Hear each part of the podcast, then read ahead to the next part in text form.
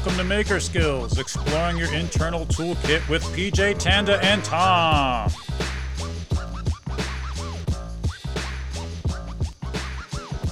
Welcome back, everyone, to episode 48.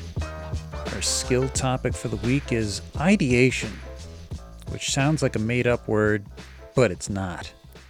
Someone's idea. We're not going to say who it was. It's okay. I, I want a, I want a T-shirt that says "I was brainstorming when I made this." I have one that says I was electrocuted. Does that count? Same thing. That's a good one too. Yeah, yeah. What what skill class is ideation, PJ? Uh, ideation is a skill class 4.99. Yeah, I was going to say 4.98, but uh, yeah, I think you're right. Yeah, nine nine it's- repeating. Well, you know, it's on sale, so yeah, it, it- you know, you got to go with, with the sale price. Anyway, um, it, it is what it is. Tom, what kind of research did you do on ideation? You're shaking your head like you got nothing. Yeah, I, for a while I researched like anything about it. Uh, I learned that it's a word. I thought you guys made it up and named our group chat ideation, uh, trying to turn it into a skill. And then I abandoned my attempts to look up something useful and tried to search for something useless, and still, still came up with nothing. Uh, so in the next four minutes, while the next person talks, I'll find something on the internet to talk about. It may not be about ideation though. I love how Tom says the next person like he doesn't know you're going next, Tanda. It says he every 49. It's the 49th. No, it's not the four- it's the 48th I was just episode. leaving It's the the door open for us to have some variation in our podcast. Yeah, you can go next if you want, PJ. I think PJ should. Go I'm good. next. I'm good with He's that got- because I didn't I'll look go up next. ideation superstitions. So if you want to, I'll, just I'll go, for it. next. Yeah, I'm a person. I'll go next. Sure. Okay. I think that's why Tom says it. He doesn't really remember our names, and so he just says Right. other person. Yeah. Yeah. So you know what? Uh, I'm going to give you guys the option because I found two different things. Uh, it- it- actually, I'll let Tom pick. Tom, what do you want to hear? I can talk about paranoid ideation or what is ideation. Which one has the list with the least bullet points on it? What is ideation has no bullet points, whereas the other one oh, has oh, that has sounds some. great. Yeah, has some. Yeah. That's the one without bullet points would be preferable. Okay. So since Tom doesn't know what ideation is, ideation is the third phase in design the design thinking process. If you don't know what design thinking is, it is empathize, define, ideate, prototype, and test. Hmm. So, uh, in the ideation phase of design thinking, uh, you'll explore and come up with as many ideas as possible. Some of these ideas go on to become potential solutions for your design challenge, and some will end up in a reject pile. And at this stage, uh, the focus is on quantity of ideas rather than quality. And the main aim of ideation of an ideation session is to uncover and explore new angles and avenues to think outside the box. You have to be in a judgment-free zone when you're ideating. So that's that's what it means, Tom. Maybe that'll that'll help you with your research. I like that. I, I looked up uh, design process steps and it says define, research, ideate. So for me, ideate is the second step. So you you you literally didn't know the definition, so you're just going to skip over definition and go right to the third thing. No, no, define, research, ideate. Yeah, that's that's not. I'm skipping research. you, you, I'm not going to research. Yeah, I'm just not going to do it. empathize No was the first one, me. Tom. It was empathize, not research. Oh, my list is different. I'm good at empathizing. I found a few different uh, variations on definitions of ideation as well. I don't know who came up with this, but uh, well, I, I mean, I do know them. I've seen them. They're they live in my mirror.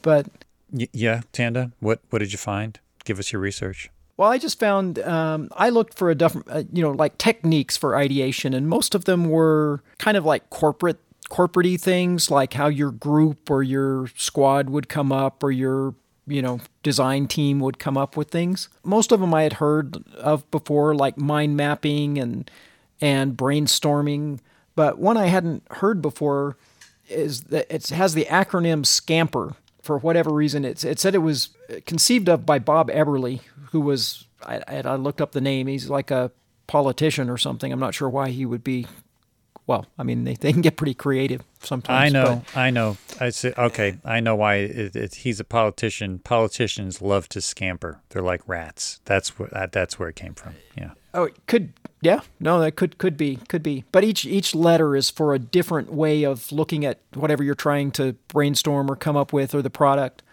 And so the first one, the S, is for substitute. So what what materials or resources can you substitute or swap to improve the product? So just start thinking of using it, but made out of something else. Peanut butter. Peanut butter would be a good one, especially if you're making something like a, I don't know, like a house.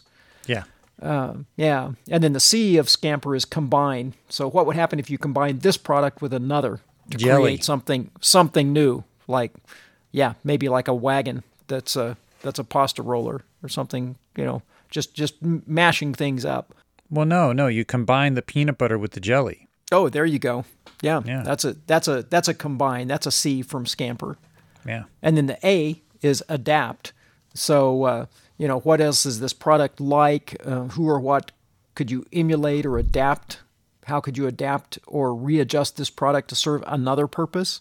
So I think that's really common for makers is to like look around their shop for things that could be used in a different way or just out of necessity. I gotta say, most ideas. I have a lot of ideas, so this is not a negative thing, but most of my ideas go through some of those processes, and one of those processes just completely unravels it, and it's a bad idea.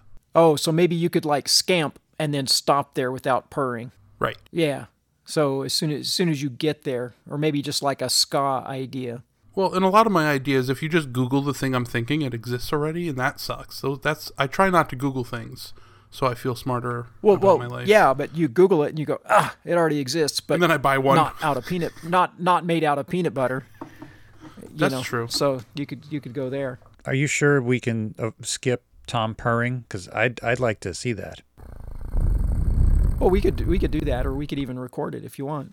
Yeah. I just did it for you. You probably didn't hear it in Oh Zoom. man, 'cause we it- were talking over him. Zoom likes Zoom likes to cut out my purring. Yeah, that when I set up the meeting invite, I put a deeper on it.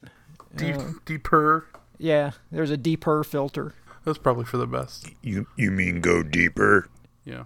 I Yeah. guess the only thing I did find was I, I saw uh, a video by David Lynch. Do you know that name? PJ Yes. specifically. Yes. He's a filmmaker, Yes. story writer. I don't know what he does, but he was talking about ideas, and I I appreciated the analogy. But he's like, it's like fishing. You have that spark of an idea, smallest little fragment of an idea, and it's like you're it's like bait on a hook, and you cast it out there, and you just wait. You just wait for another fragment, and it's a small fish, and then you take that fish and you put that on the hook, and you and it's bigger bait, and you just keep doing that until the idea becomes big enough, so to speak. Those that's my words on top of his words. It's not exactly what he said, but that's how I interpreted it, and it makes sense to me. I I oh. have to say that is arguably the worst analogy I've ever heard in my life. that's that's Hey, it's not mine. It was David Lynch's. I- just I blame David verbatim Lynch. what he said. yeah, I, I blame him. Okay, uh, uh, coming up with an idea that's a great is analogy. You don't know what you're talking about. Let me Google analogy and make sure I'm yelling at you for the right thing. fishing is about sitting and waiting. You sit and you wait and you hope something happens. That's that's what fishing Yes. is. That's not what idea making is. No, it is. It is because there are there are ideas that you think about for a few minutes or an hour or 2 hours or a couple days and you're kind of done thinking about it and then you just have to like put it in the back of your brain and let it marinate. I know I'm uh, not marinating the fish. it's getting confusing now. Stay with me. And then all of a sudden something else is happening and it kind of blends with your other ideas and it sparks something else and you catch that bigger fish and then maybe it's not ready yet and you you recast that bait. I gotcha. And so yeah, so yeah. forth. So it's like jabbing jabbing a sharp little piece of metal through a worm and then just dropping it in your brain. Yes, thank you. Yeah. You get it. Yeah. No, I, I can see I can see where you're going with that. It just gets worse and worse the more you talk about it. It's Yeah, maybe we should move on. yeah. Yeah, that that's kind of that's kind of a bad a bad visualization maybe. Um, modify um, is the M in Scamper, and it's how could you change the shape, look, or feel? Um, what could you add to modify the product to emphasize, highlight, or create more value? So, I mean, there are certainly lots of products that are just decorated and then they become a new product again because they have some superhero on them or they have, you know, some addition. So that's a pretty common, you know, maybe maybe not modify to make it better, but just modify it to make it yours. So that's that's another one. The P from Scamper is put to another use. Can you use this product somewhere else, perhaps in another industry? And who else could use this product? I think we were just talking about one of these offline, like just it's a good way to buy things as well, which is kind of like taking that and turning it on its head. There are things that are really expensive in certain industries because people aren't aware that in some other industry it's a really common tool, and you can go to the place that sells them as that, mm-hmm. And they're half the half the price. So it's kind of just flipping that upside down and and using it to come up with your ideas of where's somewhere else where we could use this. And then the E in Scamper is eliminate. How could you streamline or simplify? You know, what features, parts, or or rules could you eliminate, or understate or tone down? And so that's, uh, you know, that's certainly something where you could just try to find its simplest form. And then the R, the last one in is reverse. What would happen if you reversed this process or sequenced things differently? What if you do the exact opposite of what you're trying to do now? And so when I when I was researching this, one of the examples in a different, you know, there of course once you find one of these things, you find lots of different places referring to it was uh, McDonald's was one of the first places to reverse your payment, where you went into a restaurant and before you even got anything, you paid for it because mm-hmm. it made the process mm-hmm. more simple to pay for it while you were right there ordering. Um, so they reversed the order that was normal for for doing things. So I thought that was just an interesting one. Isn't that what um Star Wars did with credits? They put the credits at the end for the first time ever. Yes, they did. That was a big deal too. There, I contributed to the podcast. I'm going to take a nap now. All right. We're going to record you purring though while you're napping. So. You've just entered the dealer's corner where bargains are currency. Prepare yourself. Tom, you want to tell us about what you got? Yeah, I've been on an intake freeze. Not a spending freeze, but more of an intake freeze. I got too much and I got to get rid of stuff, make room for things, and clean up. And in order to do that, I I've had this dining room table that I haven't. Uh, it, the legs have been off it for a while, and I finally brought it to Goodwill because it just didn't sell. So I'm like, I got to get rid of this thing. I brought it to Goodwill, and on the way back, I stopped at a garage sale, and I bought a kitchen table. Now it was only ten bucks, and the top is all hardwood, like I assume it's oak and it's like at least an inch thick. I'm like, that's a lot of wood for me to not buy for ten bucks. So I did. It's in my garage, and I'm I'm a little upset with myself, and uh, my life goals have been have been ruined. I also bought a, a locker uh, for like a kid's room, which is kind of cool. It's in it's in my son's room. I didn't put it in my bedroom, even though I tried. Like a gym locker or a school locker. Yeah, yeah, exactly. Cool. It's cool. Uh, I always wanted one in my room as a kid. I kind of want one now as an adult, but you know, I have a wife. That'd be another thing that would be a good maker find if you didn't have a lot of storage space and you just found like a bank of five lockers for sale or something. Then all you'd have to do is make yeah. internal shelves in them to make a cool, unique shelf. Yeah, and I was like, well, if my kid doesn't want it, I'll put it in the shop and hang my welding jacket that I don't use in there. And so I bought that, and that was like five bucks. And then there was a slot car, an old, old, 80s, 90s. Oh, that's really Early that's really old. That that that's Super like old. antique. That's like the slot cars I it, would have played with when I was kind of like is. about to go off to college. Yeah, and it's a name brand too. It's Tyco. exactly right. Tyco, uh, the Wild Thing and the Bandit, and doesn't work. Ah, bummer. I'm bummed. But it was three bucks, and I got everything for fifteen bucks. So whatever. That was a coveted Christmas item when I was, I don't know, maybe eight or 10, 12 years old. The and it was just like really basic, like a figure eight. Yeah. You know, it went up and over and it, it made a figure eight, had guardrails on the sides, and it came with two slot cars. Oh yeah. And I mean, we we played that for hours and hours. It was kind of a cool new thing at the time. Yeah. Yeah. That's awesome. We had a really cool slot car track as a kid. It was like we it covered almost a four by eight sheet of plywood because that's what we used to put it on, and it had all kinds of cool on it. And I remember putting it together. We'd put it together every year, maybe around Christmas time. That's the only time we ever had it set up, and we would spend the entire day sanding the track to get the contacts to work every year. My dad would give us sandpaper and we just sand every little piece of track. So of course that's what I did when I got home with it. And then um but the potentiometer things are they, they're not potentiometers They're- though. Are they they're- yeah, resistors? yeah. no, I use that. It's fun. so funny story. They're they're they're a potentiometer, and they are a really good way, if you've ever seen one, of describing to someone what a potentiometer does, because it's a coil of wire from one end to the other, right? And so it has some Yep. resistance across the whole thing, and then there's a wiper that slides from one end to the other that sets your position somewhere along that coil of wire. And that's exactly how what goes on inside of a potentiometer. And so I've used that example for years to describe to people.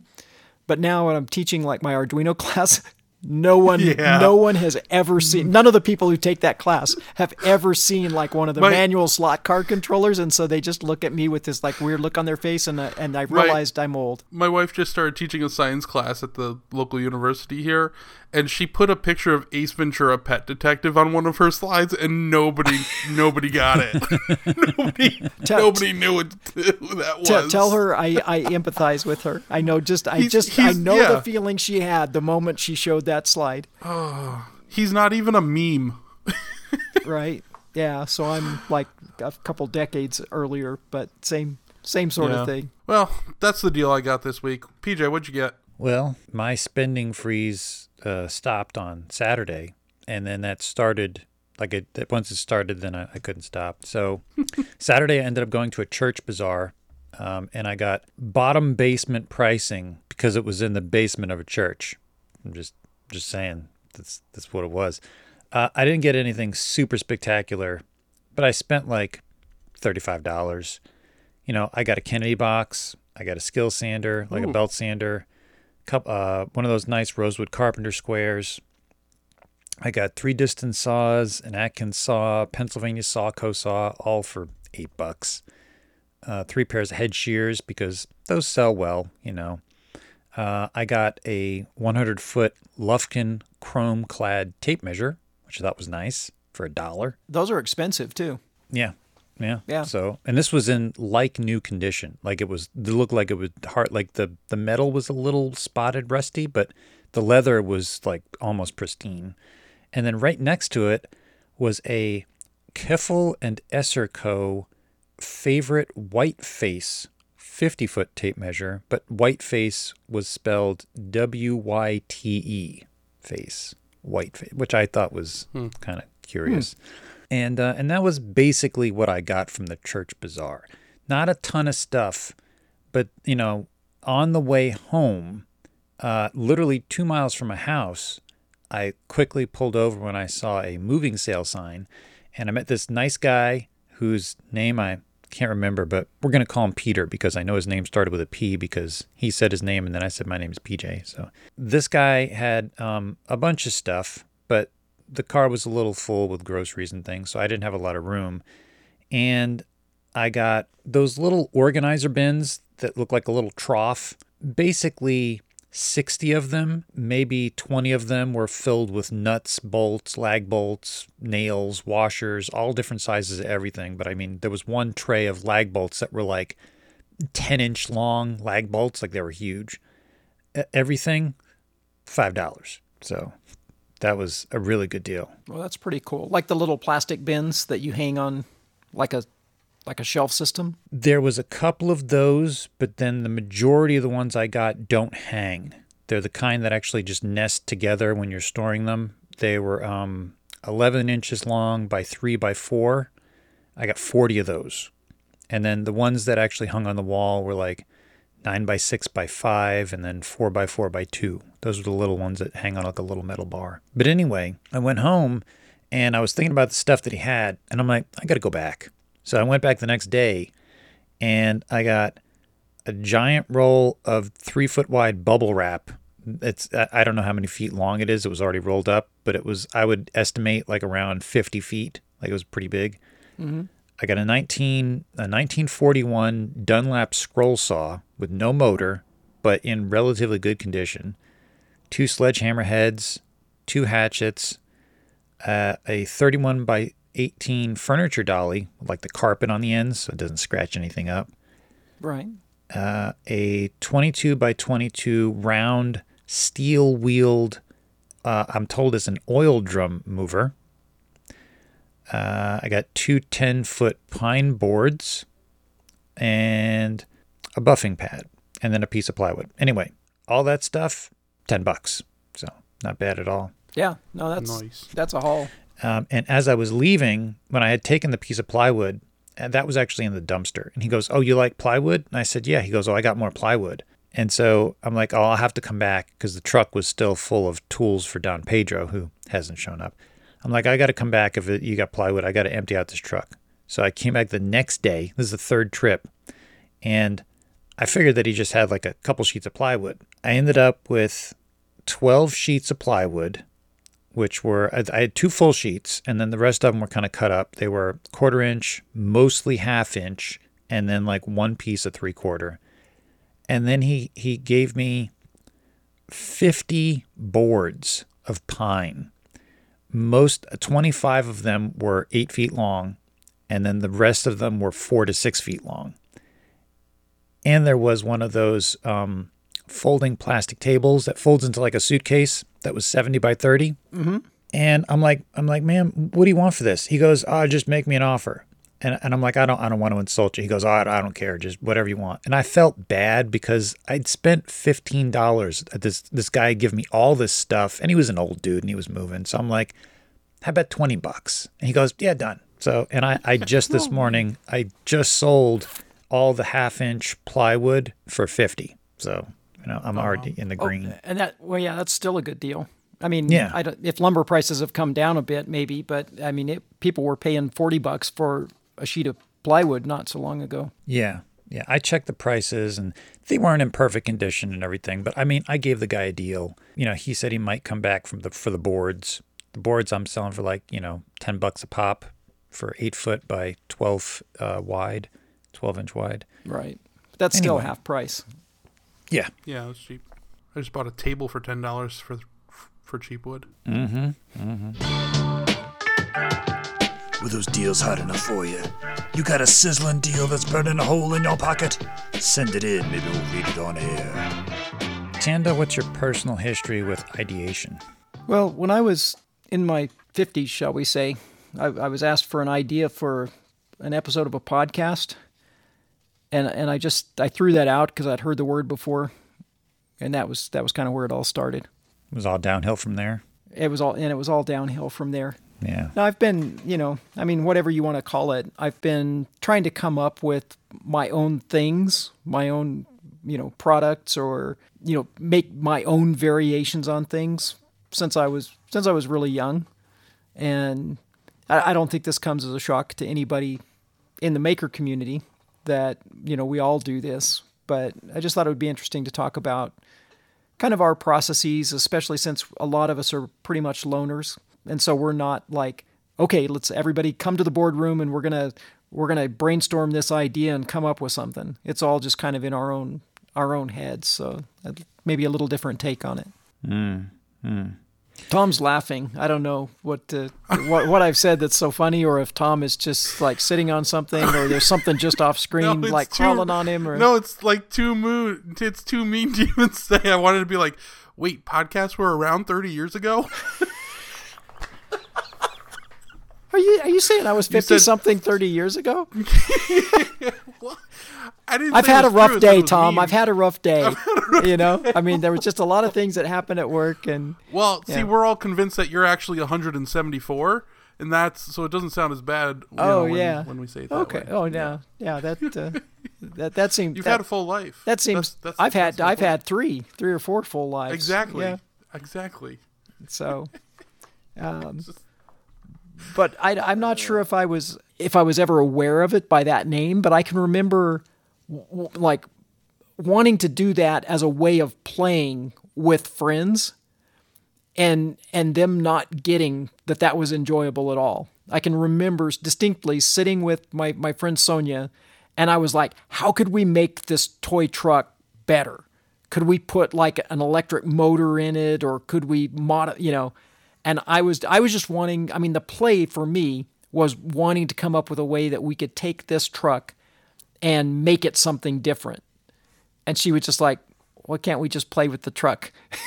you know, like like a normal human being, um, it, you Yeah. know. And then you know the brainstorming was like, oh, we could tie wire on it, and I'm like, well, what what's it for? Why do we, you know why do we tie wire on it? And it's like, I don't know. I just was trying to play along, and I just remember you know trying to have this brainstorming session when I was really young because I thought it was really fun to brainstorm, and my friend didn't get it, wasn't interested. So basically, what you're saying is that Sonia was a bad friend. No, no, Sonia was a really good friend. She she was just not uh, not uh, not inventive. Our our I shouldn't say that. She just wasn't into that that particular day that sticks in my mind. That's what that's what you say when you've got a, a bad friend. That's uh, Uh, No, no, this was someone I this was someone I spent lots of time with. Our our most interesting mistaken invention was raisin bread, like fake raisin bread. Yeah. So we w- we would like make mud pies because you know it was affordable. So we would like make mud and pour it into cookie tins or whatever, um, let it harden up, and then you know dump it out or like muffin muffin tins. And one time, for whatever reason, there was something in the mud, and when it hardened and we dumped it out, it had all of these. You know, it just looked like like raisin bread. It had all these little black spots in it. So we, we were we were jazzed about it. it was, we had made really interesting uh, mud pastries. did you have a cat? I didn't have a cat. She, her sister had a cat, which we tormented. Um, you know, Sonia liked tormenting her sister's cat, and so I can remember her throwing it over this uh, like phone line that dangled down behind their house, and she was like, "Look, look! It'll land on its feet. It always lands on its feet. We can even you can even throw it over the trailer house, and it'll land on its feet. Go over to the other side." And then I'm standing on the other side of the house, and this cat comes flying over. And sure enough, it landed on its feet and went like zipping off. Um, yeah, we did. Uh, she she liked, I don't know, messing with her sister's cat. I remember locking it in a, putting it in an in chest, like an in table, one of those like coffee tables that goes at the end of the couch, but it has a little door on it. Just putting the cat in there. Cat was perfectly fine to be in there with the door closed. It just like went to sleep, but we put an alarm clock in there with it and then just waited until the cat like came came out of there. So those those are those are bad those are bad things that kids do that you should never do. Don't don't let your kids like stay home alone and do weird things. I think that's one of the questions on the psychopath question. This is this is ideation gone wrong. I mean, you're you're reinforcing the whole bad friend thing. I'm just just pointing that out, Tanda. It's, it's, uh, but anyway, I'm gonna go next because I know Tom's got a lot to say, and and I, I really don't. Uh, I have lots of ideas. I've had lots of ideas when I was a teenager. When I was 13, like my my job choice was I wanted to be an inventor. So I've always had lots of ideas. The problem is every single idea that I've had, or at least that I've released to people, to the world, whether I've physically made it or just told them about it, no one likes them. they, just they don't they don't like my ideas. I think they're great because they work for me. Like they're ideas, they're things that I want and no one else wants them. But if you want them, then somebody. I mean, it's a much bigger world, much bigger audience these days Right. than in the past. Have you heard that George Carlin quote where he's like, I have a lot of great ideas, it's just most of them suck. Sounds about right. But like Like a uh, bullseye on a tissue. So, so I'll, I'll give you I'll give you two examples. I in my shop I use paste wax a lot because I'm dealing with a lot of metal and I don't want it to rust. So I made a paste wax comes in a standard size tin, uh, pretty much regardless of brand. It's like the same size.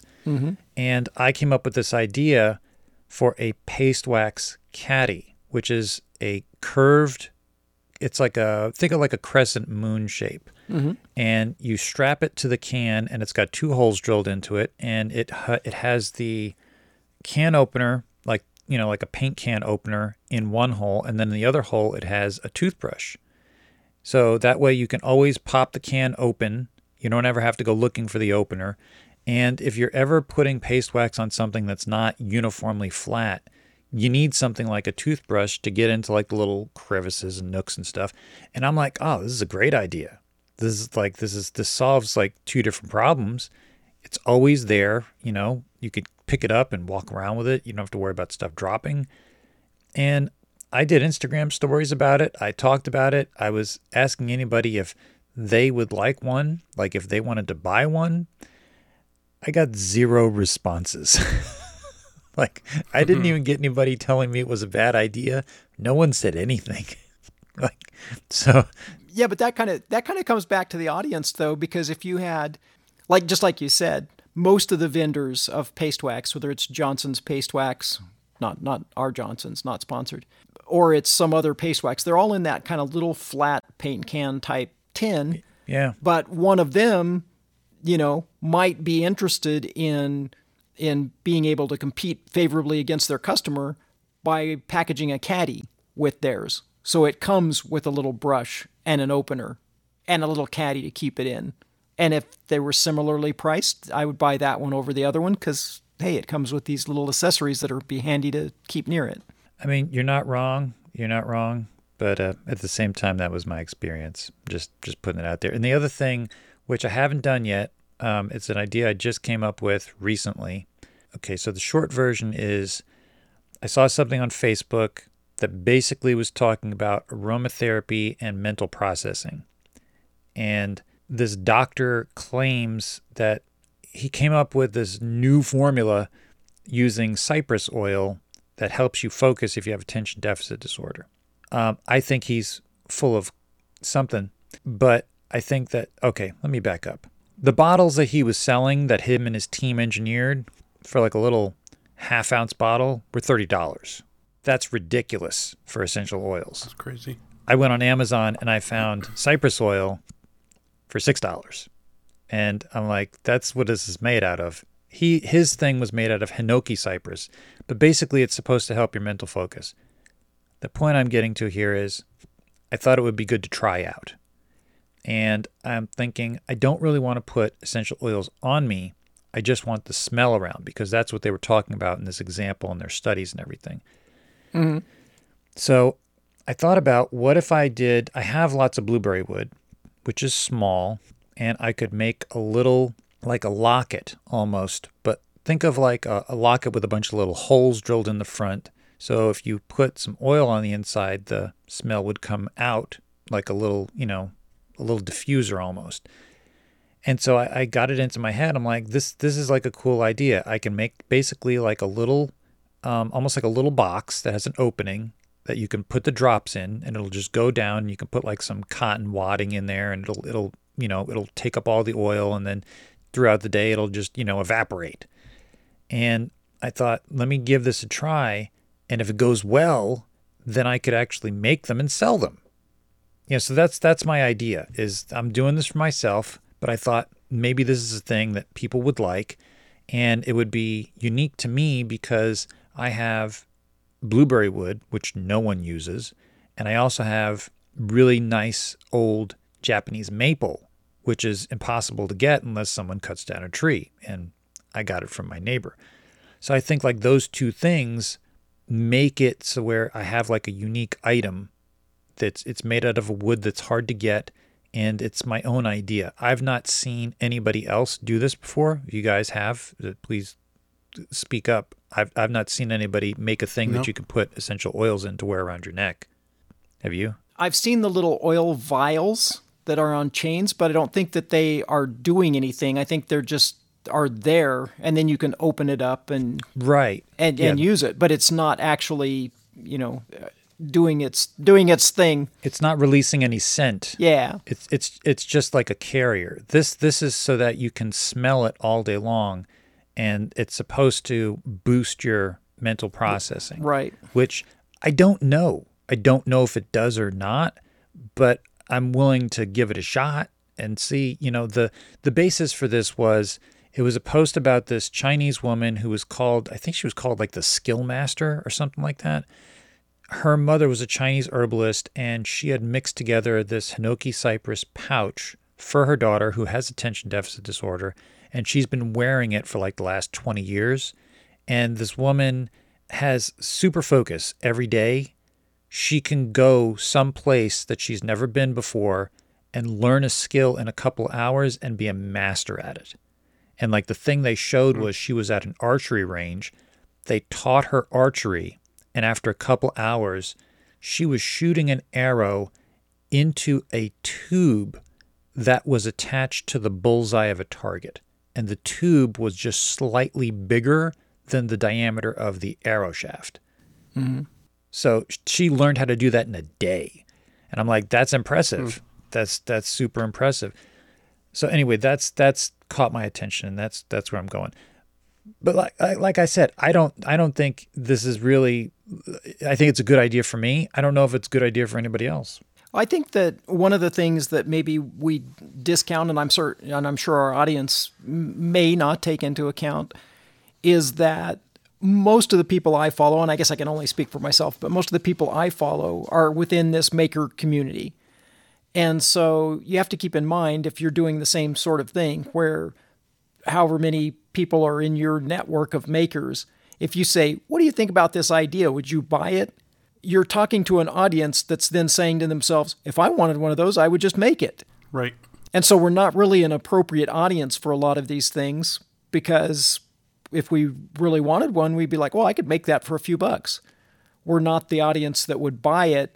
And so, you know, I think there are probably people out there, and I've seen people do this that like float ideas out to the maker community and they're like, do you think this is a good idea? And it's probably a wonderful idea and it's probably sellable, but we're not the right audience for you to be, you know, putting it in front of because we're all saying, well, yeah, but I wouldn't pay that for it. I'd just make it myself. And so that's maybe something to keep in mind when you're, you know, just kind of brainstorming among our group of people. I, I found that too recently. I went to a um I found a Facebook group for old radios. Uh, That's a wide category. I found out. And my idea was to find a product within there that I could 3D print and recreate. And I was thinking like battery battery doors for old radios that you just can't get anymore. And as niche as that sounds, it's a huge thing. Like mm-hmm. uh, millions of radios are sold on eBay every year. I'm not, you know, I'm just looking to sell a hundred a year of something, right? And that's that's plenty. That's a lot. That'd be successful for that one item. And and that's a community where these guys are fixing things, but they are not typically makers. They are not making things.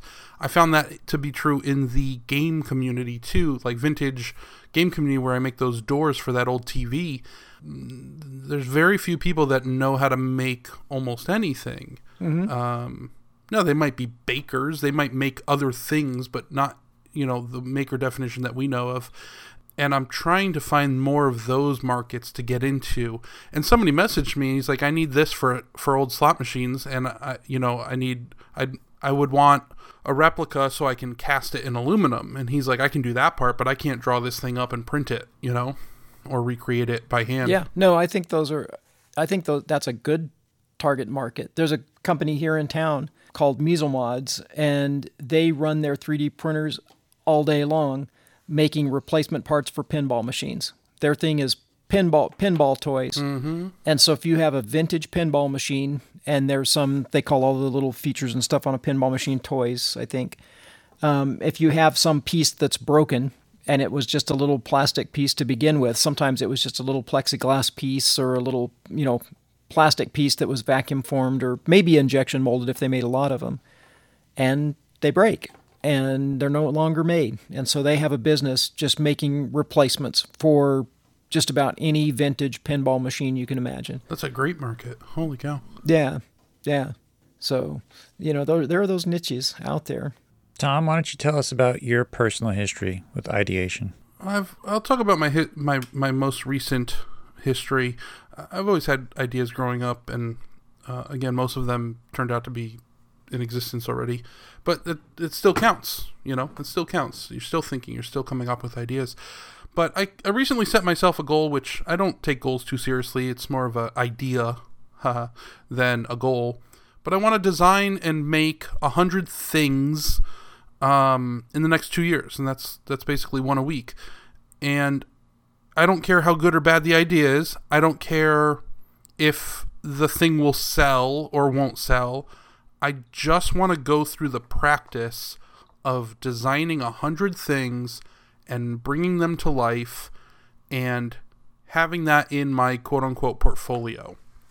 And I I want to do this for a couple of reasons. One, I'd like to have a hundred things in my portfolio that I could potentially sell. That would be cool. I'd also like to get much more comfortable with Fusion 360. I'd like to get more comfortable with a program like Inkscape or whatever other 2D drawing software is out there. I'd like to get more comfortable with my laser cutter, my CNC machine, which I still have yet to use. I want to get more comfortable with all of these things. And in order to get to 100, I can't just rely on my current knowledge and my 3D printer and my woodworking or metalworking skills. I need, I'm going to need more skills to, I'm going to need to be more proficient at more skills to get there. Right. So I started with these battery holders for your power tools um, to hang up your batteries. it's something I made. I made one for my Ridgid stuff. You know, even a, maybe a couple years ago. And now they seem to be pretty popular. So I was like, well, why don't I design my own for all of the batteries? And I've already done like seven or eight different batteries. And again, uh, I'm not going to make a lot of money doing that, but it's it's about the practice of modeling something to fit a real world object. So it's kind of where I'm at right now with with ideation. Well, I think it's a great way to, to do it because for the reasons you said about learning the new tools. Mm-hmm. Because once you've kind of got that idea of a thing and then you really have this desire to see it or hold it in your hand, Yeah. I, that gives you, that draws you through the pain of learning that new tool or, or, and, or Right. it forces you into using the tool in a way to make something that's, that's real and that you have to learn all of the features instead of just learning the easy to learn features and saying, well, I kind of know it.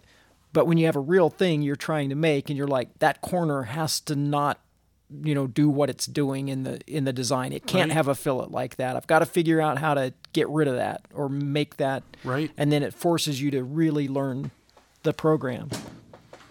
So right. I think Yeah, exactly. And, and another another layer to that I'll hopefully get out of this is I need to list these things. Part of this is is to attempt to sell them. Whether I sell them or not, I really I mean I care because it would be money and that's cool. I like money.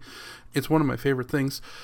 But to list them on, you know, the new Facebook, I started the Facebook business page so that I could list them. Like you can list inventory, kind of like Etsy, mm-hmm. but also starting an Etsy page, even though there's a lot of crapshoots with that, I, from what I've heard. But I'm like, I'm kind of trying to ignore the the negativity and the problems with everything, and I'm like, well, just freaking do it. And if it's done, I can at least say I did it and I tried that, and maybe something will hit in that process of a hundred items being listed in a in a dozen places.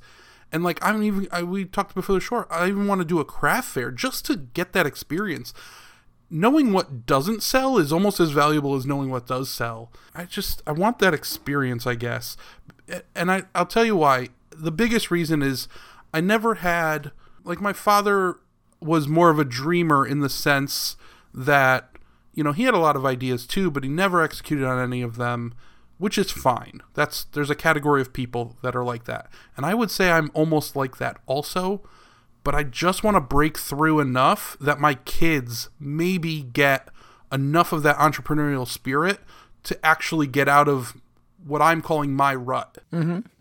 No, I think I think I would I would like to try and I, I don't think I can stay up with you, but to set a similar goal for myself. Maybe not as many or as frequently, but I, I think it's Well- I think it's a real interesting concept to yeah and and to leave it really open. It's not just 3D printed things, even though you might have a few months where it's nothing but 3D printed things, but then you go off on a different tangent and you're just making something. Just every week you have to have a work product that that that's some physical physical thing. Right.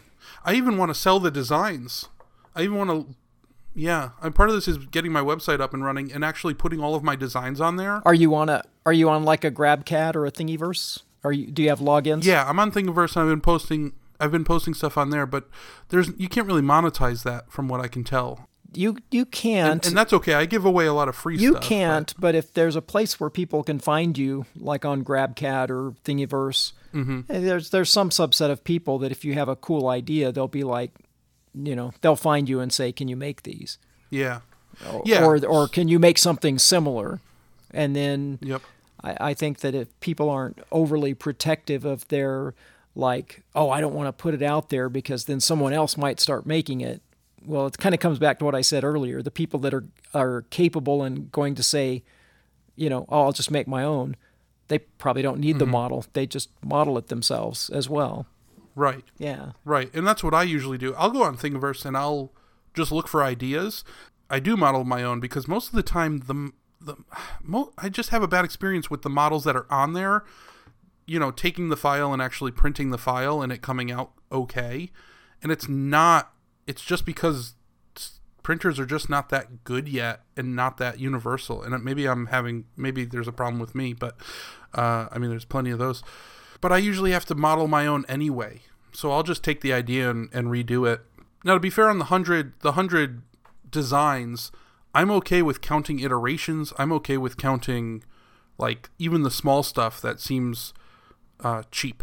Like I, I'm okay with that. A hundred is a huge goal, and if I have to make 15 different battery holders, I'm that counts. I don't even care. Like Right. I'm doing it. You know, like it it counts. A hundred's a big number, and I'm thinking by the time I get to a hundred, I'm never gonna stop. I'm never gonna No, stop. no, I Like, mean, it's gonna be a hundred every two years. If you keep it up consistently for two or three months, it'll just be right, what you do.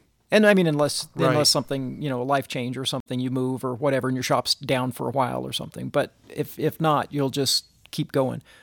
Actually, maybe Right. maybe even something like that wouldn't wouldn't stop because you could draw stuff or or Right. you know make virtual stuff or digital stuff, and it just could be something every week. Yeah. So I'm kind of excited about it. I've been, you know, I hit the ground running with uh, with some of this stuff, but I've been drawing every day. Every day, I'm, and, and sometimes they fail. Like last night, I was trying to make um, uh, Fibonacci gauges, and I, for the life of me, I could not figure out how to draw my own. I couldn't figure out where the pivot points go and how long that other that third arm goes. And I just couldn't figure it out. So I'll revisit that another time. But I don't know what what, what my hang up in my brain was. I've got yeah, I've got uh, fusion fusion models that are you know just an exercise in seeing if I could do it, and they're just and they're just sitting out there, and I'll I'll circle Yeah. back to them at some point when I you know have figured it out because I had to, right. or just sometime when I want to noodle it a little bit more and see if I can figure it out. So they're just kind of out there waiting, Yep. you know, in the virtual space for me to hack on them some more. Right.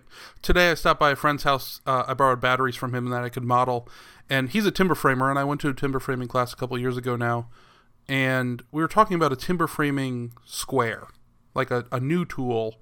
Um, there is there is a new tool for timber framing uh, that does this, but he wants something that you can slap on a on a beam and cut your one and a half inch mortise one and a half inches away from the edge, or a two inch mortise two inches away from the edge. And we kind of just talked about the idea for a little bit, and I think we came to the conclusion potentially that it's just not a problem that needs solving. But I ran home and I modeled something up anyway because he started coming up with problems. He started coming up with why it won't work Right. and he's not in the maker community, so he doesn't quite have the same mindset. And I'm like, I basically ended the conversation there. Uh, it was a very polite conversation. Oh, I thought it, I thought it was Justin for a minute until you said that. Oh no no no! Oh no no Yeah. no! Um, no. So he no, it's a neighbor. It's a guy lives down the road from me. He makes lots. He's a good work woodworker. But anyways, so I'm like, those problems don't exist until you have like the first little prototype. I'm like, I have enough information to go make the thing and find out what the real problems are. Like he was worried about like this half inch bar. I know nobody can see this, but he's like, well, if this half inch bar like flexes while you're drawing on it, I'm and in my head I'm like, Then make it thicker next time. we don't even know Right. Like we don't even know like that's you're making up problems, right? Like in your and I get that, but the ability to ignore some of those problems, make the thing and find out the real problems is way more e- efficient with your time and and developing those ideas. Yeah, yeah. You want the and then people, not the ideation Right. killers. Yeah. Yeah. I mean, unfortunately, I've I've basically stopped telling my brother my ideas because he is not in that mindset. He has a lot of skills that are uh, that are good, but um, he just looks at me and goes, "Why?" and I'm like, and I I think I mentioned this before, unfortunately, but not long ago he did that, and then he kind of went, "Oh, never mind." Like he's trying to accept He saw your face drop. well, no, no, no, no, no. He said why, and he's like, "Oh, never mind. Like, that's not the question I should ask. Like, that's he was he knew he wasn't being helpful, productive, or anything, and he just does it. He knows that he just doesn't get it, right? Mm-hmm. Which is cool. Which is really see that's a good skill to have is to know when to shut up and like just let the person do their thing Right. like that's what he's good at um not shutting up he talks a lot but My same good friend that PJ thinks isn't a good friend always always said, "So." You you'd throw something out there, and you'd be like, and then we could, do, and they'd be like, "So."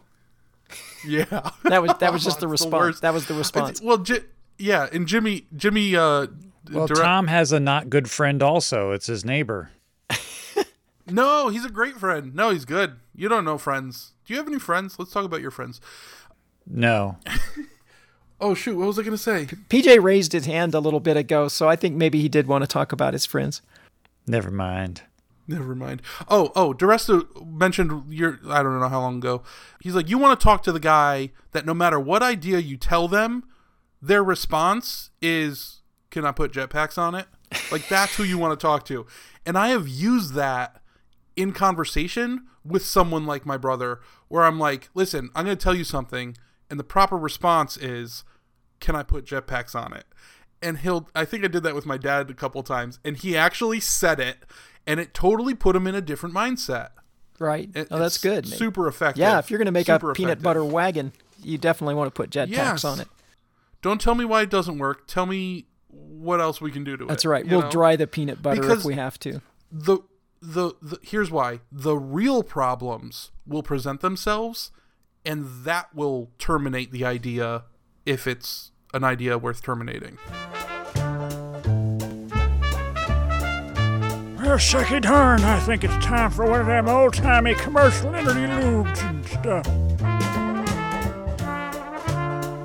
Hello, this is Chet down at Johnson's Hardware. Do you have trouble coming up with ideas? Does your brain just not want to work when you've got to make something but you can't quite put the thoughts together? Introducing Johnson's exclusive Brother Bobby's Brainstorming Bowler. That's right, this one of a kind hat will get your brain jumping with just a little bit of electrical jolt. It's just like one of those beer hats, only instead of beer, we've got two old school lantern batteries on each side of the helmet hooked up to a little mouthpiece. And all you got to do is give it a little squeeze and zappo. You get a little jolt and your brain starts kicking into overtime. We guarantee this will make you think faster no matter what. Brother Bobby's brainstorming bowler comes in five different sizes. It's also felt line for your pleasure. Few disclaimers Johnson's is not responsible for cross eyedness, runny nose, or headaches. Also, any ideas are patentable. Johnson's retains a 5% stock in the item. If you would like to purchase your Brother Bobby's brainstorming bowler, they're on sale in the clothing aisle for only $225.92. Please contact us at patreon.com forward slash makerskills. Well, dag nabbit, I need to get me one of them. Anyone know what street Patreon is on? I need to go. All right, it's time for crossbreeding. Tanda, what skill goes well with ideation? Oh, um, you'd think if I came up with this, I, I would would have already come up with an idea. Um, how about drinking? Drinking? That- Is that a is that a skill? Maybe that's maybe that's not a good skill. Drink, drinking is, well, it could be a skill if it was like a competition drinking, but I, I think you mean like just regular drinking, which is just an action. I, I I think that I just wanted to say, uh, you know, just just inhibition, not not uh, not taking yourself too seriously What- during the ideation phase. Just don't take yourself too seriously. You don't you don't have to solve all the problems. You don't have to come up with every possible caveat or solution, and it doesn't. You have to have don't have to have everything ironed out. So that all just kind of leads to not taking yourself too seriously. Hmm. Um, I, I I don't know what skill that is. Okay, Tom, what what what skill goes well? Inebriation. It, it, no, inebriation is not a skill. That's actually a disease. Uh, Tom, You're what, just not what's doing it right. they're literally not my field of expertise. What skill goes well with ideation, Tom?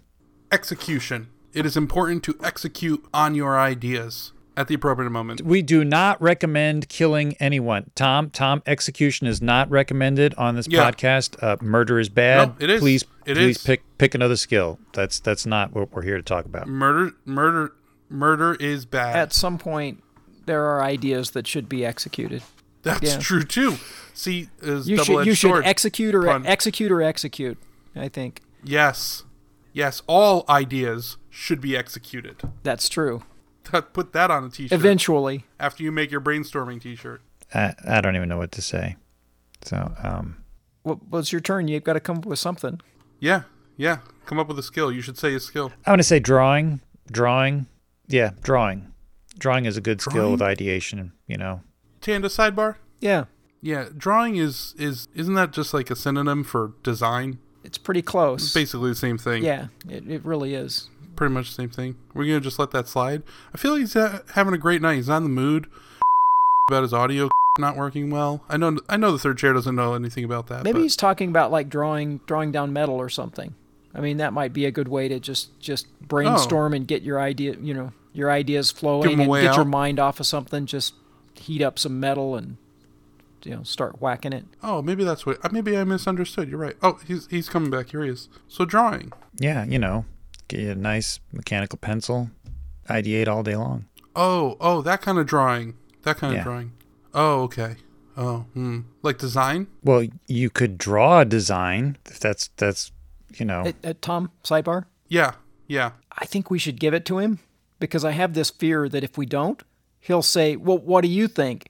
and then and then we'll have to come up with some other idea. Oh, that's a good. That's you're so wise. and yeah, and this and this top this topic is not the easiest to come up with. So I think we should just take it and run. I I think you're Yeah. right. I think you're right. That's a good idea. Okay, so while That's he's kind of trying to justify it, let's just you know let him let him have it. and- Give it to him. Yeah, yeah. Yeah. Uh, Oh, well, you saved us. You saved There, us. there he is. There, he's back. I, th- I think drawing will work. I, I think that's a. Yeah, I think drawing's that, a good. That's a that's great a good skill. comparison. I, yeah, very, very well said. oh, I'm very well glad you guys think so. And now for some nonsense. So uh, this is we haven't we haven't really talked about some news in quite some time, and I don't even know how to how to begin this. Uh, I saw this thing on Facebook, which um, to me seemed completely useless. You know the the 3D printing industry is kind of run amok. Like you can get a 3D printer for just about anything, and apparently um, in China they've decided that regular ramen noodles are not they're not good enough anymore. They have now invented a a 3D ramen noodle printer.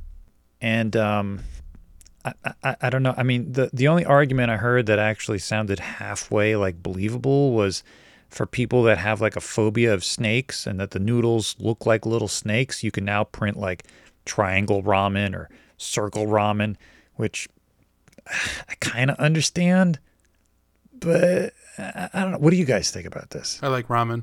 I, I think it's a great idea. Now, now is this the actual cross section of the ramen or the resulting like mass of ramen? Uh, I think it's the mass. I I could see that. I yeah, I, I didn't. They didn't show it. They didn't show any cross sections, so I, I can't be hundred percent. But I'm I'm guessing they mean like the overall shape. no no I, I could see that. You can then you could just make it whatever shape you want. I mean the the bricks are kind of boring. It might be fun to like print your own like you know maybe uh, ramen Romulan and then drop it into hot water and and then watch it watch it turn into a blob and then eat it. I'd buy that. Yeah. I'd buy. I'd buy that twice. Yeah, having two of them would be good because I, you know, I, I think when you looked it up, you were saying it was something like it takes like 20 minutes to print to an hour.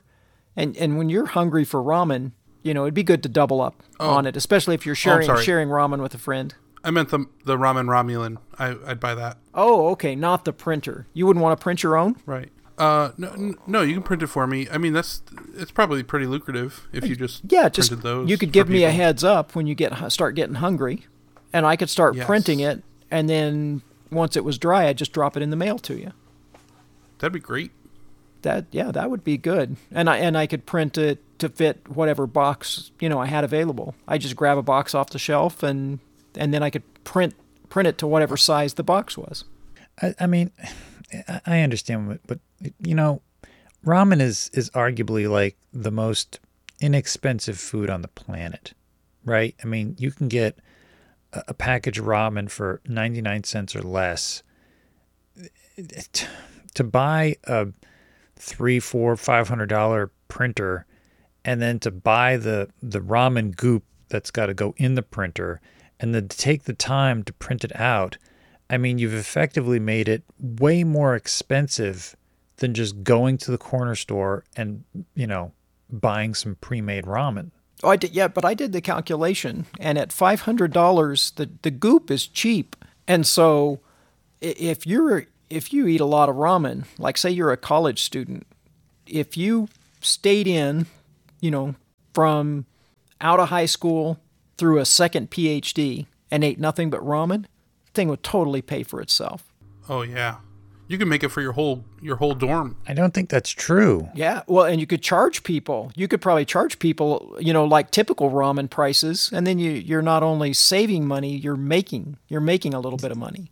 No, you're you're Yeah. actually losing money because it's taking you time and you're already buying the the raw ramen goop. So selling it for the same amount as regular ramen, you're you're losing money. Well, I, I mean, if you're if you're if you're eating that much ramen anyway, you're probably not doing a whole lot with your time, so you kind of have a lot of time to spare. It could turn So- into a whole different business. I mean, I think that's how Dell started. He was like he mm-hmm, was mm-hmm. buying buying the ROM. Well, maybe he was buying ROMs. I, I think you're mixing up your ROMs. No, no, it's Romulan or, or ROMs or ramen or something. But you could you could build a whole business out of it, custom custom ramen. I mean, it's not just ramen; it's ramen in a shape. Yes, I mean, totally different. Okay, so the only thing I can think of that, that would make any sense whatsoever is something that you can't actually get that makes sense. Like, what if you made a ramen noodle bowl and then you like stuffed it with Oh, with, dang. with stuff? Like you put food in the bowl, and then when you as you cooked it, like it all kind of. Well, no, that would still fall apart. No, it's totally worthless. Uh, yeah. No, no, that- no. You could make Yeah. you could make ramen. Well, you put the bowl in a bowl. yeah, you could make ramen balls. So you could print half of it and then drop in and then drop stuff in. Yeah, and then print the upper half. So you could seal stuff inside the ramen ball. That's brilliant. Yeah, but as soon as you cook it, then it's going to fall apart. You put it in a bowl. Well, yeah, yeah, you can't you can't eat it whole. You put it in a pan and cook it, and then all the insides mix with the outside of the ramen ball. And And besides, ramen is already cooked. I don't know if you know this. yeah, I've eaten. you could just I've eat the eaten, ball. I've eaten raw ramen. Yeah, so you could just munch It's on not. it. It's not raw though. It's fried, Yeah, no ramen salad is good. You just crunch up ramen fried and dried. on in a salad for noodles. That's that's good. It's not but a traditional. But it would not a be traditional noodle. it would be more fun though if it was a cool shape when you crunched it up. Yes. Or you just eat a ramen ball True, true. Or you could print little thin or like layers. a ramen pickle. a ramen pickle. You could just start I'd eat a making ramen pickle. anything out of out of ramen. You could make ramen sandwiches. You could make, uh, like you said, ramen pickles, ramen pizza. This is making me the opposite of hungry. I don't know what that is, but I, I really don't want to eat anything now. This this is this is the worst invention ever. I, I don't Full. I don't want- You're yeah. feeling full. no like This when you want conversation to is filling you up. when you want to throw up. That's that's how I'm fe- nauseous. I'm feeling nauseous. It's it's really a bad. this is, is I'm very uncomfortable. I don't think you know how opposites work. Probably not. I don't know. It's. I think. Um. I, I, is it too late to talk about the chocolate 3D printer? Because that sounds like it would be better. Hey, yeah, but that's It's never too late to talk about the chocolate 3D printer. you could you could combine them. I mean, you could you could print ramen and then print chocolate on it. Dessert ramen. That's right. Dessert ramen. People people would something. think it was Rice Krispie treats, I mean, you could you could pretty much eat ramen like Rice Krispie treats, right? You just Dude, that exists. Hold on. Go ahead. Keep talking. I'm gonna find ramen candy bars. take a little on take a little real quick. marshmallow cream and then mix it with ramen. That would that would work. I, I, I don't think so. Tom Tom's looking for it. I mean, he may he may have found it. I don't think so. I don't see it. I don't see it. I'm Yeah. not seeing it. Let me go to Google. Can Um, can you put jetpacks on it? For you can put jetpacks on anything. We should do a whole true. episode on that. Probably not the best idea, but you could do it. That'd be cool. You could print ramen ramen rockets, and you could you could actually put propellant inside of them, so they could be like you know ramen rockets filled with soybean paste. Oh, you know what, guys? So um, I just found. Ramen chocolate bar. I found it. I found it. Lickedmedia.com. Oh, maybe this is a spoof?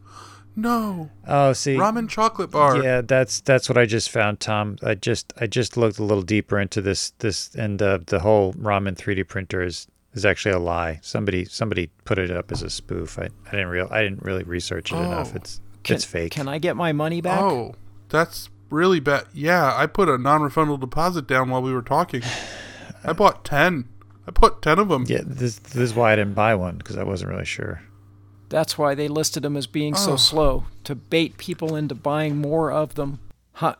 You know what though? It's okay because I found a recipe on hiv.com, hy-vee.com. Not It's a real sponsored. recipe. Not sponsored, And I and I don't don't, recommend recommend, them. them. Called chocolate peanut butter ramen bars, and I think I'm gonna make them just just because. All, all right. Well, we all we all have to make them now because if you make them and eat them on the podcast, then then, Oh, then there's no way to share. So Yeah. we, we may we, I'll send we may all have to I'll send them, them. first class mail. Oh, they'll arrive just fine. When I was in college, I had a I had a friend whose mom would send us chocolate cakes in the mail, like in the U.S. Oh, Post, Please. just packed in peanut butter. Or not peanut peanut butter. Just, I've got peanut butter. On I the send all my chocolate cakes packed in peanut she butter. would pack up she would pack them in popcorn like real popped popcorn so we would get Yeah. it and it Oh, would ju- it would just be this Oh box with popcorn with like a chocolate cake suspended in the popcorn but of course it would have chop popcorn all like packed around it stuck into the chocolate cake and frosting she, she was she was funny but they but it was good mm. as a starving college student you don't complain about that I think I have an idea for our next project. We should make a 3D popcorn printer. Just putting it out there. Putting it out there. Done. Oh, I don't know if the heated bed will get that hot. So so kernels just come down the tube and they pop in the tube, but then they're the shape of the tube. It's slightly larger than the kernel, and then you just keep extruding tube-shaped popcorn Yep. into edible like bunnies. Uh, whatever shape you want. Yeah. Yeah. Well, yeah. I guess you know you download whatever print you want. That that yeah. No, I think I think we have a competitor. That was totally ridiculous. All right. It's time for short and sweet. Tom, you got anything to wrap up the show? No, I'm good. Thanks though. Thanks for asking. I appreciate it. You ask me every week. Yeah. Yeah. Well, it's, it's kind of part of my job there. But Tanda, uh, you got anything for short and sweet? I I don't have a lot. I was trying to think of someone I mentioned earlier, but uh, I'll come back to it if you want to go. Well, the only thing I have is that we, the three of us, have a new Patreon member for the podcast. Everybody, welcome David Beckwith. Thank you, David. Very cool. Thank you. Woohoo. So if you would like to be a Patreon member, just go to patreon.com forward slash makerskills. And if you get a high enough level, you can be one of our top supporters like Tanda Madison and Creator Nader. We'd like to thank all the rest of our loyal subscribers for helping us. As Tom mentioned, um, there has been some audio issues. If you didn't notice the terrible audio last week that I didn't realize was coming out of my microphone, hopefully this week will be better. And uh, we're going to continue to upgrade equipment and uh, solve problems the best we can. Oh, and if you didn't notice it at all, you know, go back and listen to like our whole catalog, um, and just see if you can find any bad audio. We we appreciate the extra the extra downloads. Yes. Yes. Tom, did you have something? Yeah, uh, I'm guessing this is David Beckwith Makes on Instagram. We follow all the same people. I now follow him. He was following me, but we've never talked. So I'm going to message him because I talk to everybody that follows me. And uh, he's got some cool stuff, and he, he has a really big laser cutter that I would like to have. That's all. Tom has laser envy. Yeah. Definitely. His tube is bigger than my tube. Yeah, the uh, um, we'll just move right past that. The uh, Yeah, yeah. Um, what I was going to say is just uh, you know we made a lot of fun last week, and we we quite often make fun of of how little our listenership is, but we do really appreciate that we have a lot of listeners, and we just passed ten thousand downloads, which was which was very cool. So you know while we while we joke about it, all of you that are listening, we really appreciate it, and your feedback and your like input on Instagram questions and topics and bargains you've found. So definitely appreciate you. Absolutely. I would like to personally thank all 10 people. We have 10 now? Whoa. We had 10 last week, too. Oh, wait. No, now we have 11. My bad. Uh, We have 11. Sorry. I'd like to thank uh, When did that all when did that triple? I, I, I don't know. Thanks, Mom. I, I logged in from my other account. I knew it. Ten times. I more knew it. Thank you for listening to this episode of Maker Skills. If you should need more skill information, you can find us on Instagram at maker.skills. You can also email us at makerskillspodcast at gmail.com. You can find me at PJ Galati, son of the junk hunter, on Instagram and YouTube. You can find Tanda at Tanda Madison on Instagram, and you can find Tom at Infinite Craftsman on Instagram.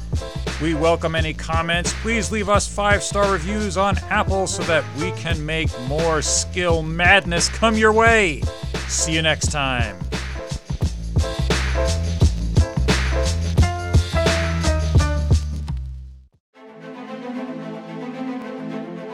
Good evening. This is Walter Walterson. It's time for the freaking fireside filibuster. Well, on the topic of ideation, Tom, you wanted to bring something to everyone's attention. Hmm. Why Start us off. Yeah. I grew up fascinated by Carrot Top. If you don't know Carrot Top, it's an old 90s reference to a comedian that would use props and he would come up with stupid inventions and I loved watching him because it was I don't know, it just he spoke my language. I I'm pretty sure he was a terrible comedian, but I don't care. He had really stupid ideas and I liked them. Oh, it was it was, it was hilarious though. I think he had a resi- It was, has, right? has or had a residency in Vegas for a long time. So it was I saw him in Vegas certainly something that that resonated with people. Yeah, it was so good. And the modern day Carrot Top, I mean, Carrot probably still a thing, but unnecessary inventions on Instagram is probably my most envious thing I see on Instagram. He comes up with the dumbest ideas and makes them. This is my whole thing about execution. Just make it. It doesn't matter if you only ever make one, just make the thing. But I thought we'd go through some of them and talk about them. So if you don't know unnecessary inventions, go check it out. It's hilarious. What's the first one, Tom? Yeah, yeah. What are what are some of them? I went back to his very first post, at least on Instagram, and it's a pair of chopsticks that conveniently store at the end of your AirPods. So you can just wear your chopsticks and then use your chopsticks when you get to the get to the restaurant. But then how do you listen to your I- music uh, while you eat? Erroneous. Erroneous. Let me give you another one. You know, like a candlelight vigil? Mm-hmm. Well, he put a candle, uh, he 3D prints most of his stuff, but he put a candle on the tip of brass knuckles, which I think is appropriate just in case it breaks out into a mob or something like this. Oh yeah, there, I mean these days there's often another side to your candlelight vigil because of our Right. weird political divisions. Well, So- that's that's Right. that's super useful though. I mean, what if you you're you know you're out on the streets late at night and you think you're gonna go down a dark alley? A candle on some brass knuckles is actually pretty functional. Exactly. Exactly. Yep. Uh, he also did. He also put an umbrella on a drone that follows you around, so you don't even have to hold the umbrella. You can text on your phone and drink your coffee, and the umbrella just hovers above you. It's brilliant. That's also a really good idea. What Tom? I thought you said all his ideas were bad. No, I said they were unnecessary. I could use an umbrella drone. Did that actually work? Was the umbrella high enough up above the drone that it didn't affect any airflow going down through the props. So I looked at the video. I couldn't tell. I think it might have been hanging from a string, but he really makes all these things. So I wouldn't put it past him for that to really exist. All right. The which way. He names all these things and they're trademarked. I don't know if they're trademarked. Right. Or maybe it's which way. Say goodbye to the directional dance when meeting someone in your path. this harness slips on. on and places a turn signal, which is about six inches by four inches tall, with a light on each of your shoulders to let the oncoming foot traffic know which way you're headed. so he's got these two big arrows. I need one of those for, for when I'm walking with Roxy because she likes to walk on the left side of the road.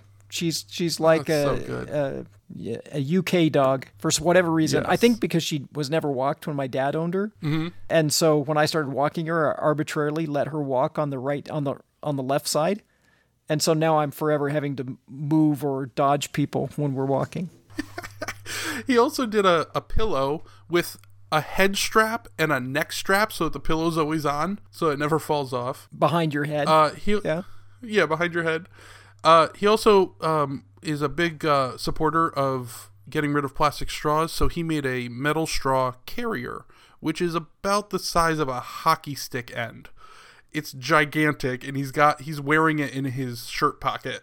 It's like it's a foot long and like unnecessarily four inches wide, and bends like a bendy straw. Oh, there's a there's an idea. hilarious. You could you could that would be a good uh, uh, I don't know, kind of a promotional thing. Work with a metal recycler Uh-huh. and have like bins of metal straws in a restaurant, and then a, and then a container where you threw them when you were done. Yes, I like it.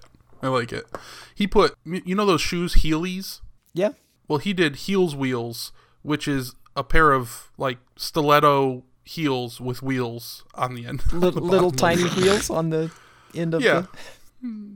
Exactly. Yeah, That's not going to cause any Brilliant, accidents. brilliant. No. I, I I had a hair, pair of Heelys that I used to wear in the shop until the first time I, I lost my balance and fell in my shop alone and uh, thought, man, if I like really fell and like whacked my head on a on a saw or something, Yeah. this this is probably not a this is probably not the best idea. Yeah.